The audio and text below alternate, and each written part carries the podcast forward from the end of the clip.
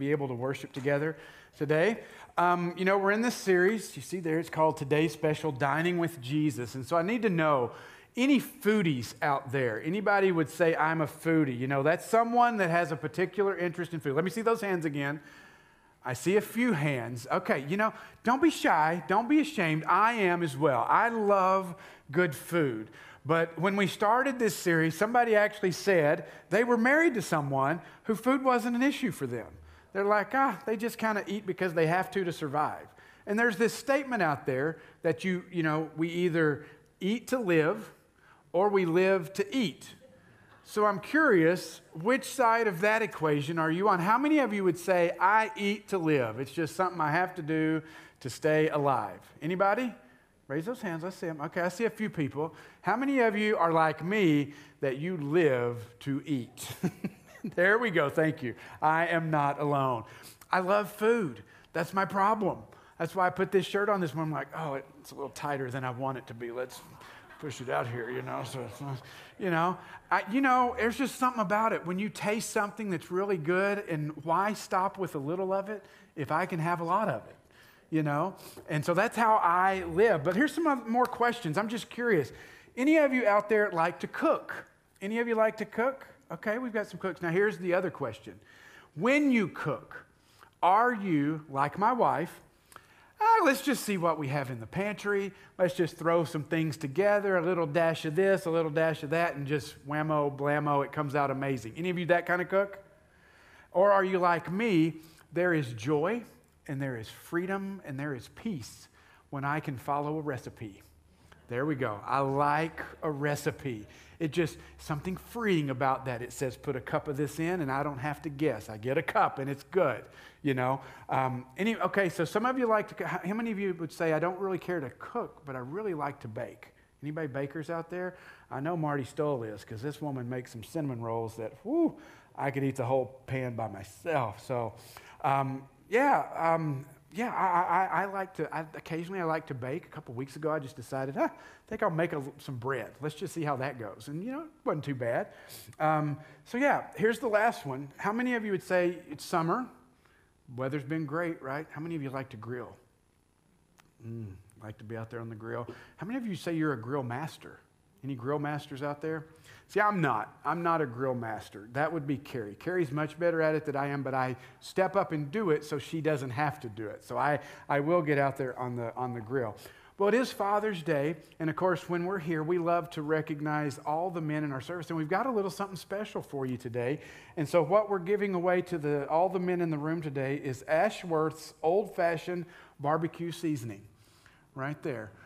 Now, to be fair, I just told you I can't work without a recipe. So, yes, I found a recipe online and we put it together. And this is great. We've tried it. It's great on meat and hamburgers and whatever you have. And so, that is our gift to you, just as a something little fun. And Liz designed the label for us. Didn't, doesn't that look professional? And she does a great job there. Yeah. Now, I, it's, it's our special seasoning, and so enjoy it. Um, I, if you're brave enough and you want to, you know, dip a little in your hand to taste it, feel free. I will warn you, it's a little spicy. There is cayenne pepper in there, and as Liz was putting those together in the foyer this week, cayenne filled the air. Kind of made your eyes sting a little bit. It's not that spicy, but it is a little bit. So thanks, Liz. Do we get everybody taken care of? No, oh, you're getting another box. There we go. Liz is doing a great job as my Vanna White this morning. Look at that. So showing the letters. Isn't that great? Well, as I said, we're in this series that we're calling uh, Today's Special Dining with Jesus. Now, why are we doing this? We're like week three into this. It's kind of a strange thing to do, right? Just to kind of pick out moments where Jesus ate with people. And yeah, it's kind of strange, but I think we all know food matters, meals matter. Meals are, are just full of significance. In fact, there's a book that's called Hungry City, and the author Carolyn Steel writes this. She says, Few acts are more expressive of companionship than a shared meal. Someone with whom we share food is likely to be our friend or well on our way to becoming one. And we certainly see that with Jesus is that who the last two Sundays, who did he share his table with? He went to the home of those dregs of society, those sinners, those tax collectors and prostitutes, and he's right there at the table with them. And yeah, as he's eating with them, he's like talking to them and caring about them and loving them. But then last week we had the story where he's at the home of a Pharisee, the religious leader, and we're like, hold on, Jesus, you can't be at both tables. And he's like, oh, yes, I can.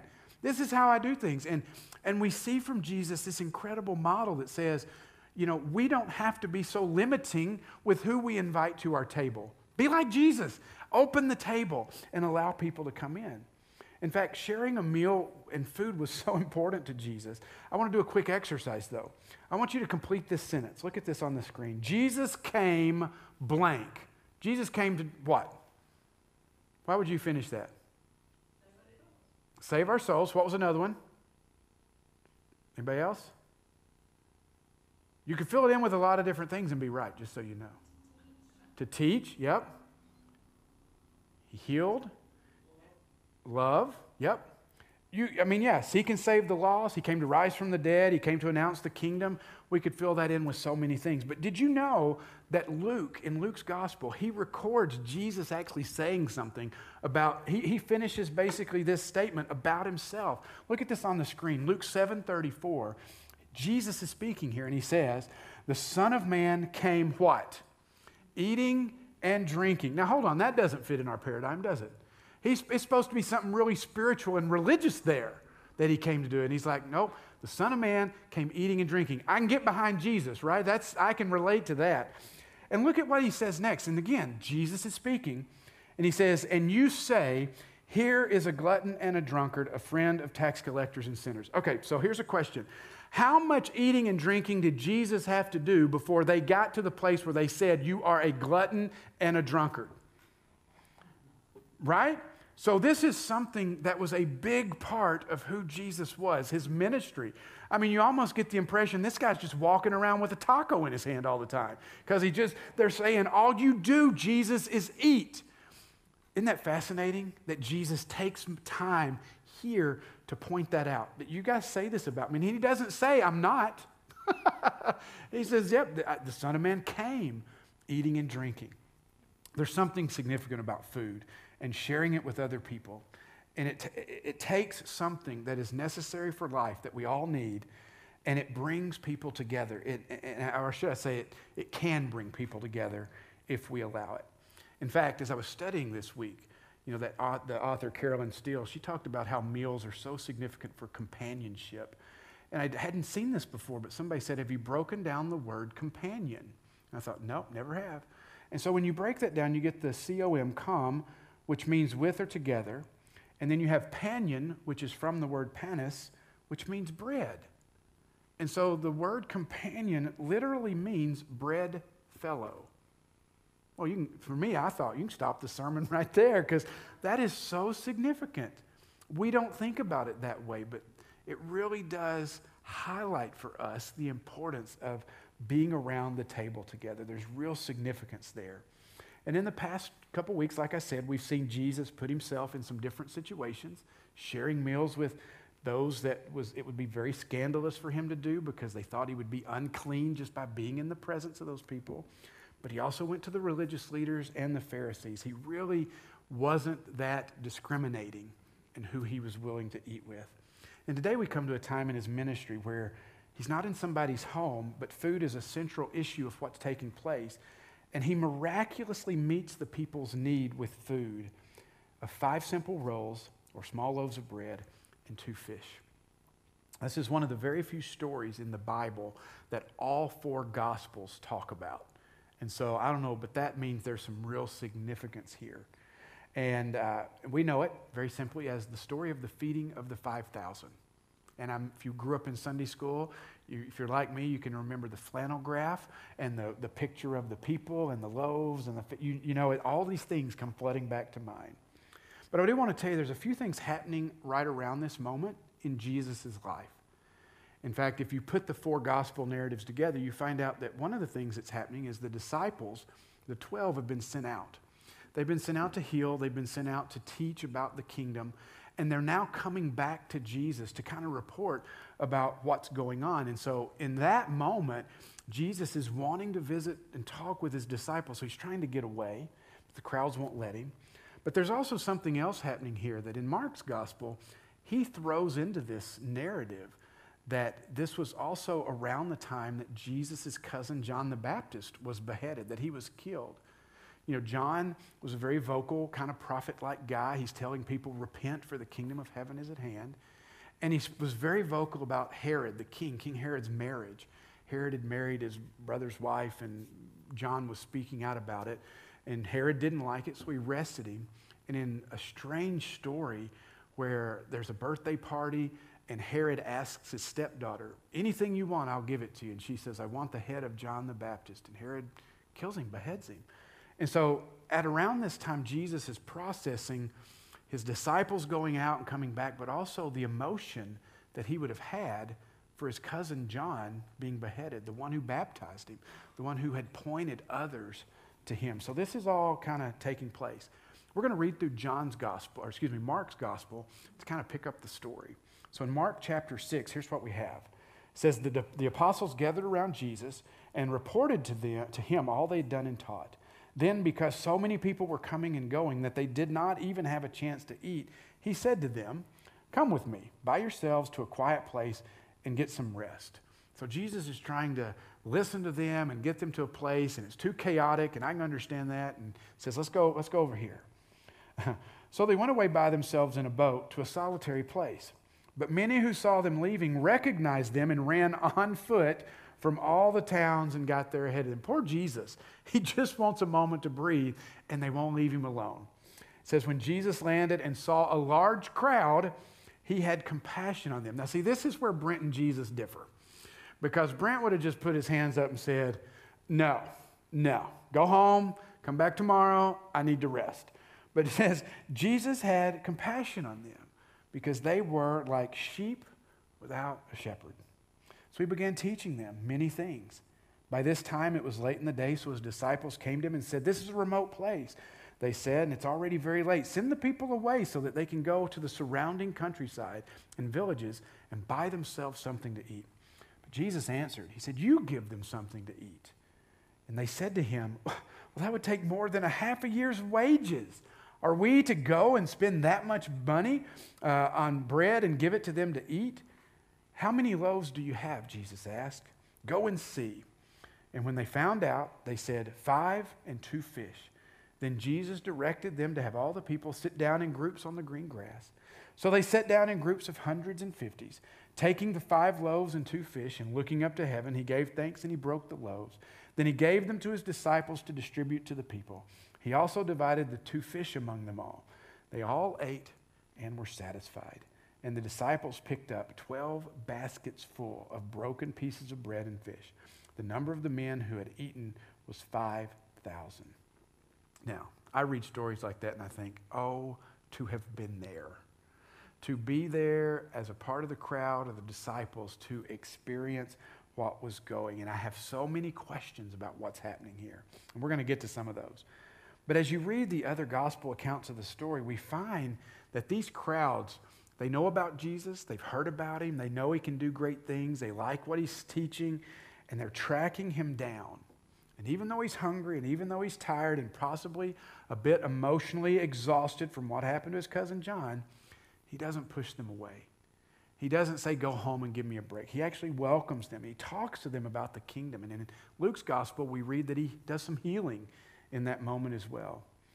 And if we take this story just by itself, there's really a danger in that because this, is, this story isn't just a standalone story by itself. In fact, as I said, there's significance that all four Gospels talk about it Matthew, Mark, Luke, and John. But it's also a part of the bigger narrative, a bigger story that God is telling. And there's so many details in this story that I believe that the crowd that day would pick up on and see things and go, oh, we've been hearing about this. This is something that we've been te- being taught for years. And it begins with even the way that they thought the Messiah would come. They're looking at Jesus and they're really trying to evaluate whether he is the Messiah or not. But they knew that when the Messiah would come, food, a banquet, feeding masses of people would be a part of it. In fact, Isaiah chapter 25 records this. It says, On this mountain the Lord will prepare a feast of rich food for all peoples, a banquet of aged wine, the best meats and the finest wine. And so, as Jesus does this for this crowd, this would be playing in their minds. Oh, I think I remember Isaiah think, talking about this, writing about this. That was in the scroll that we've read.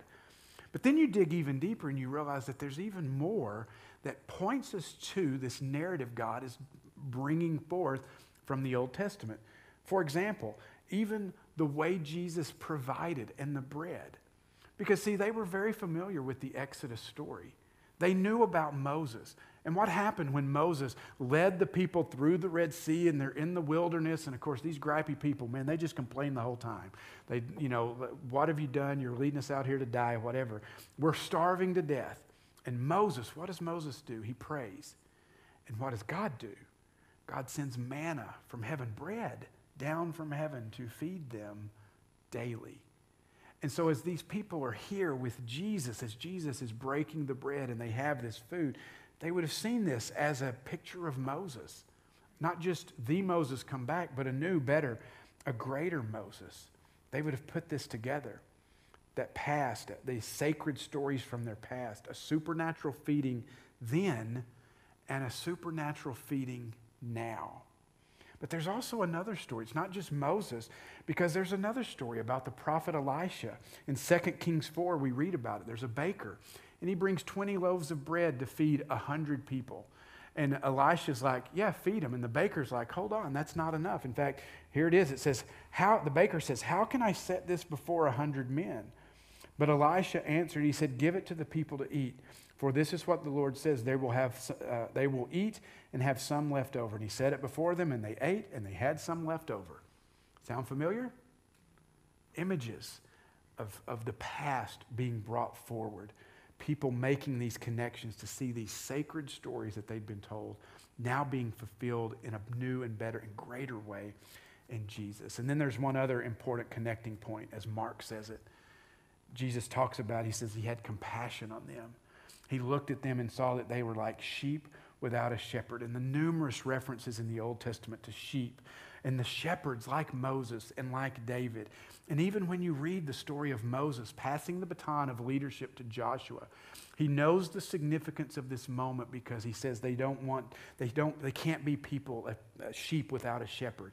That exact phrasing is used and brought forward. And we see that all these things come together. And so I point this out because I just want you to see there's significance in this story. It's not just a cool story where Jesus did some miraculous thing and fish and fed a bunch of, bunch of people. God is in, in an incredible way weaving together this story, this grand narrative from creation to the prophets and Moses, all the way through Jesus, through us today, this grand narrative that is being unfolded before us, which is amazing. So we love, I love that, and I hope you, and I hope that brings life to Scripture for you as we see the Bible. But even beyond that, which is cool enough, as I read this story, I begin asking a bunch of questions. Like, my biggest question would be how? How did this happen? Because as I think about the crowd that day, we're told it was 5,000 men. I guess women and children weren't important enough to count back then, so, you know, sorry, all of you. But when we read into that, what that tells us is it wasn't just a crowd of men. There were women and children there. And so there were probably anywhere from 10 to 15,000 people there. Do you know what that's equal to? That is a picture of a concert at Wells Fargo Arena downtown.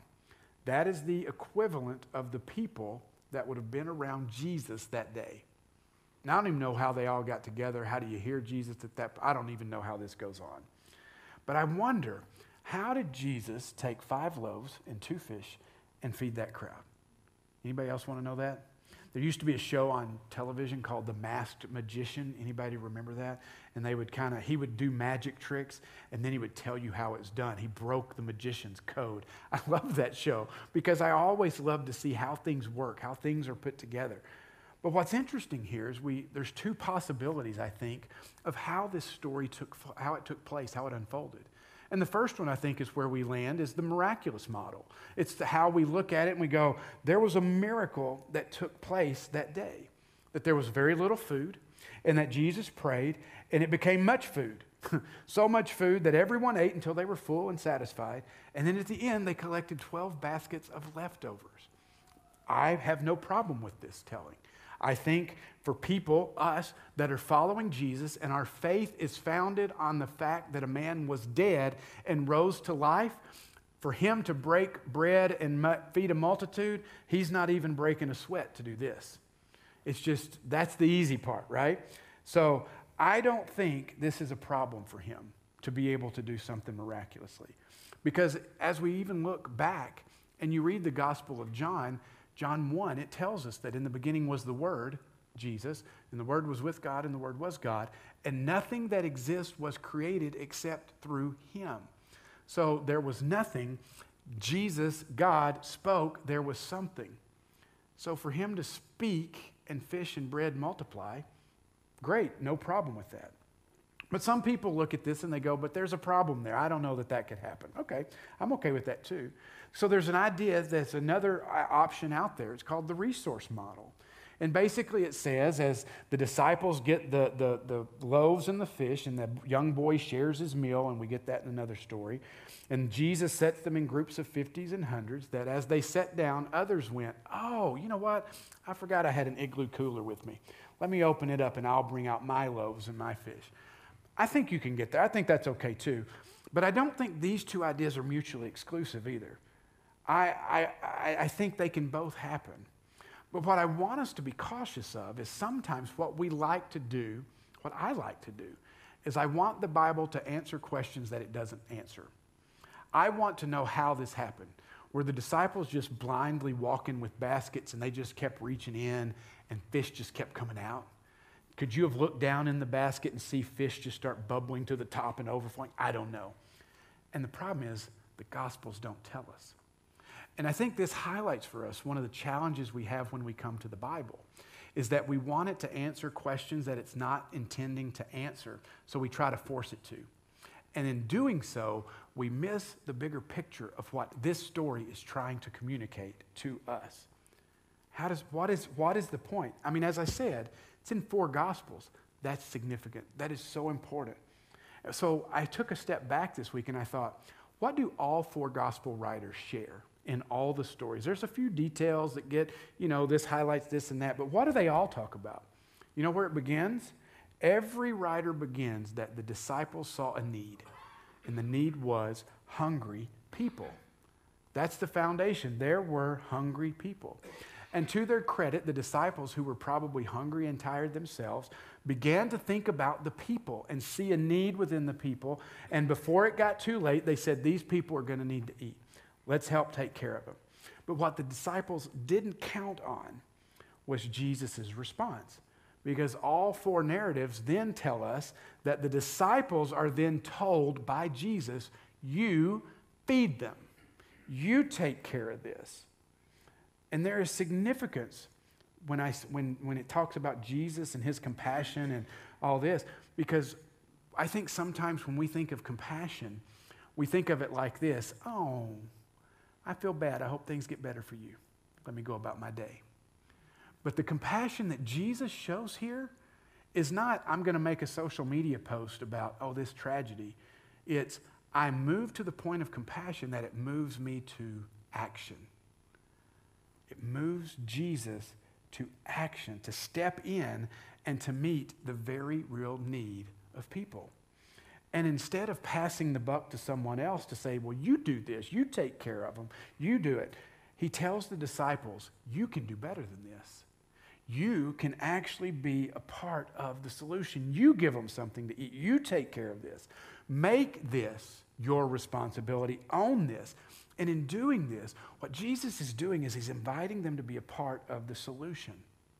Now, I get the disciples. I'd have been the same way because they had basically two responses, two objections to what Jesus is saying. The first one was kind of like this who me moment, like, you feed them. Me?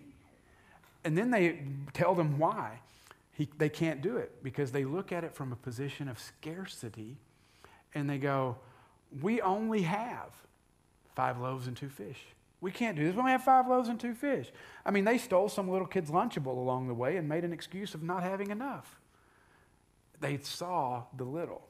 The other response they had is this, and it'll cost too much. We don't have enough, and it'll cost too much. They said to feed everyone would cost a half of year's wages. But Jesus is not limited And he's undeterred by these limitations or these excuses or these objections. And in this, we see something beautiful. Because even through their objections, we see Jesus inviting them in to see what he can do when there is a need, even when it looks like there isn't enough. Isn't that beautiful? That even though the disciples are just going, no, we can't send them away, and Jesus is still saying, hold on, come in. Let me invite you in. We're going to do something together, and it's going to be incredible. There's another common thread here, too, is that it says all the stories talk about the people eating and being satisfied, being full. And some people might try to say, oh, well, that's exaggeration. They just all got a little nibble of something. Why? If there's 15,000 people, a little nibble's still a miracle for all 15,000 to get something. There's something incredible, but the Bible, all the stories say they had their fill. They were satisfied. No one left lacking. No one left hungry, which I love. And then the last common thread is just this, is that all of them mention that there were leftovers. 12 baskets full. Of course, 12 is a significant number in the Bible as well. There were 12 tribes of Israel and there. There were 12 tr- disciples. And what I think is funny is that there were 12 men who said, We don't have enough. And every one of those guys who said, We don't have enough, walked away with a basket. Isn't that just showing us the sense of humor of God? You said there wasn't enough, now take a basket with you. That's God. I love stories like this and all the stories that we're looking at this summer because they capture Jesus not in some grandiose situation, but it's just he's just minding his business. He's just meeting with his disciples. They're trying to get away, and man, the crowds just come. And we get a glimpse into who Jesus is and what he's really about in these moments, in these stories. And so, you know, as we think about this story, I think it's easy for us to maybe even want to put ourselves into the story, to say, Who am I in this story? And there's a few options here. Maybe we feel like we're the crowd. Maybe we feel like we're following Jesus around and there's something there, there's something special, and we're kind of searching and we recognize that we have a need for something. We're hungry, we need healing, we want deliverance. We're looking for meaning and purpose. We know life has to be more than just existing. And we come to Jesus, and in this story, we see that Jesus, for those who are seeking, He won't turn us away. He invites us in and He looks at us with a heart and with eyes of compassion. And He will teach us, and He will share His life with us, and He will heal us, and He'll meet our needs, and He'll set us free and give life meaning and purpose, and He'll feed us physically and spiritually. That's possibility. Maybe you see yourself as the crowd today. But maybe you see yourself as the disciples in the story. You're aware of a need out there, but we're overwhelmed about that need and we don't know what to do about it. Maybe you're indifferent to the need. Maybe your own hunger keeps you from really digging in and caring. But maybe you're tempted to respond the way the disciples did. You know what? Just send them away. Let somebody else deal with it. There's a need. But as I was reading this week, one commentary made this point. It says, God doesn't usually lead us to see a need unless it is in his mind to meet that need through us, even if we might be unwilling. Isn't that amazing? Isn't that a beautiful sentiment, too? That when we are recognizing a need around us, that it's God's invitation to us to help be a part of what He's doing. And I, and I think in our world, sometimes that we, when we see a need, we assume that that means making a social media post about it and then we've done all we need to do. That we've addressed that need and we can move on. Uh, move on. Or to address that need, need means just telling somebody else, notifying others. But what might we be missing by moving on when Jesus wants to bring us into and be a part of the solution, a part of something miraculous? We can focus on the little we have, our limited resources, or we can begin to ask, what can Jesus do with what we've got? Jesus didn't seem to be bothered by the finite resources. He didn't seem to be bothered by the exorbitant cost to feeding the people. He saw the need and he acted. And Jesus can take our loaves, our fish, our money, our skill set, our time, energy, love, gifts, whatever we have to offer and do amazing things with it, are we willing to offer? But I think there's a temptation for us to try to operate from a position of scarcity. We kind of build a theology of scarcity. And I wonder how many times this mentality keeps us from acting. I'm not good enough. My home's not good enough. I don't have enough. And what we see in this story is that in the hands of Jesus, it is more than enough, even to where there is leftovers. I think back to a story in 2020. COVID's raging. We're all not even meeting in person still. We're, we're meeting by Zoom trying to figure out what the world's all about. And sitting in our offices down here, we began to have conversations to say, okay, we need to dive into something.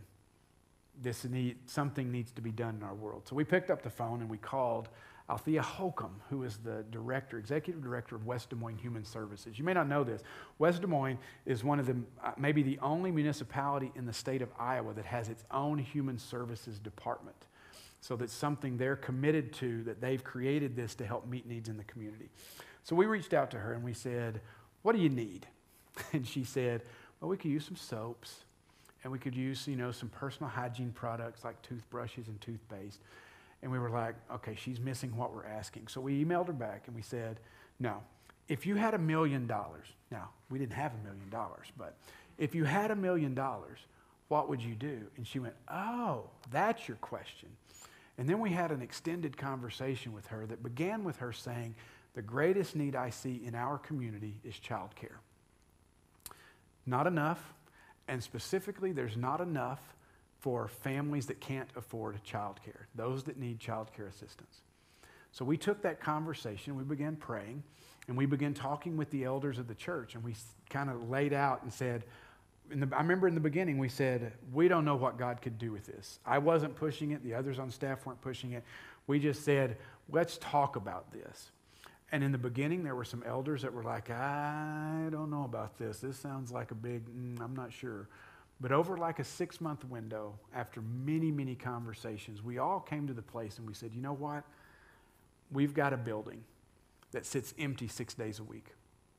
That's just bad stewardship. We've got cash in the bank. Praise God, through COVID, our finances did fine and we had some cash on hand. It's just sitting there.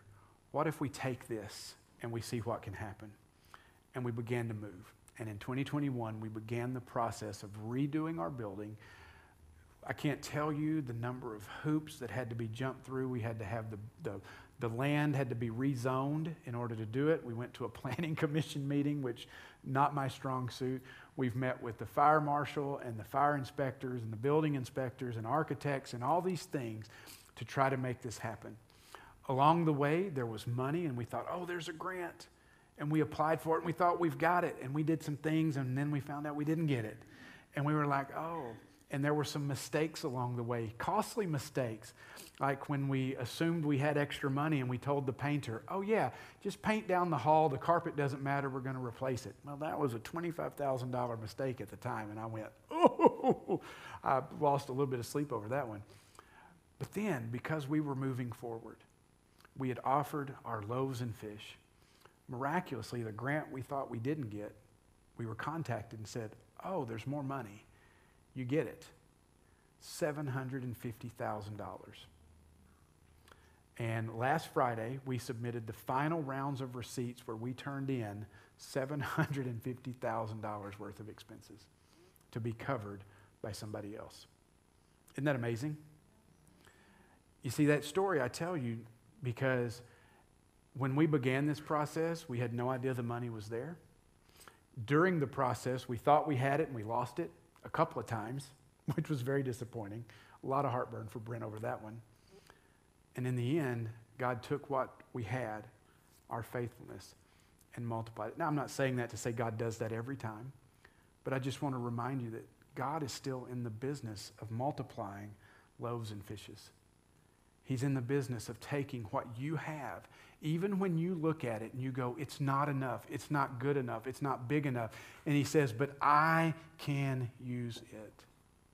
He says, I said, I think we deal a lot with a theology of scarcity. we don't have enough. And what we need is a theology of leftovers. There's a book called Dinners with Jesus. We're kind of using it to help guide the series. And the author, Tim Chester, he writes this. He says, We need a theology of leftovers. He said, The Old Testament people of Israel were told together, that, uh, told together just enough manna for one day. And that's in Exodus 16. When they tried to gather two days' worth, it always went bad. If you acted as if manna was a finite resource that must be hoarded, then it went bad. You could only consume it by trusting that, to be, that it was an infinite resource from God. The disciples thought their five loaves were a finite resource that couldn't be shared. 5,000 people later, they still had 12 baskets full of bread. How often do we look at things to say they're finite when God goes, Nothing is finite with me. I'm an infinite God and can do more than you could ever ask or imagine. That quote continues. He says, Can you reach your neighborhood with the gospel? Can you pluck up the courage to tell your friends about Jesus? Can you start a new church in your city? Can you feed 5,000 people with five loaves? I love that quote. We need to replace our theology of scarcity with a theology of leftovers to see that God can do more than we could ever imagine. What is God saying to you today? Maybe you came in here with a need, and I want you to hear from this story that Jesus has compassion and will help you meet that need. But maybe you see a need. Maybe you're like, I'm good. God's been good to me. Life is okay. I'm okay. We're moving forward. But maybe you see a need. How might Jesus be inviting you to be a part of meeting that need, to see Him do the miraculous by multiplying what you have to meet that need in our world today? Let's pray.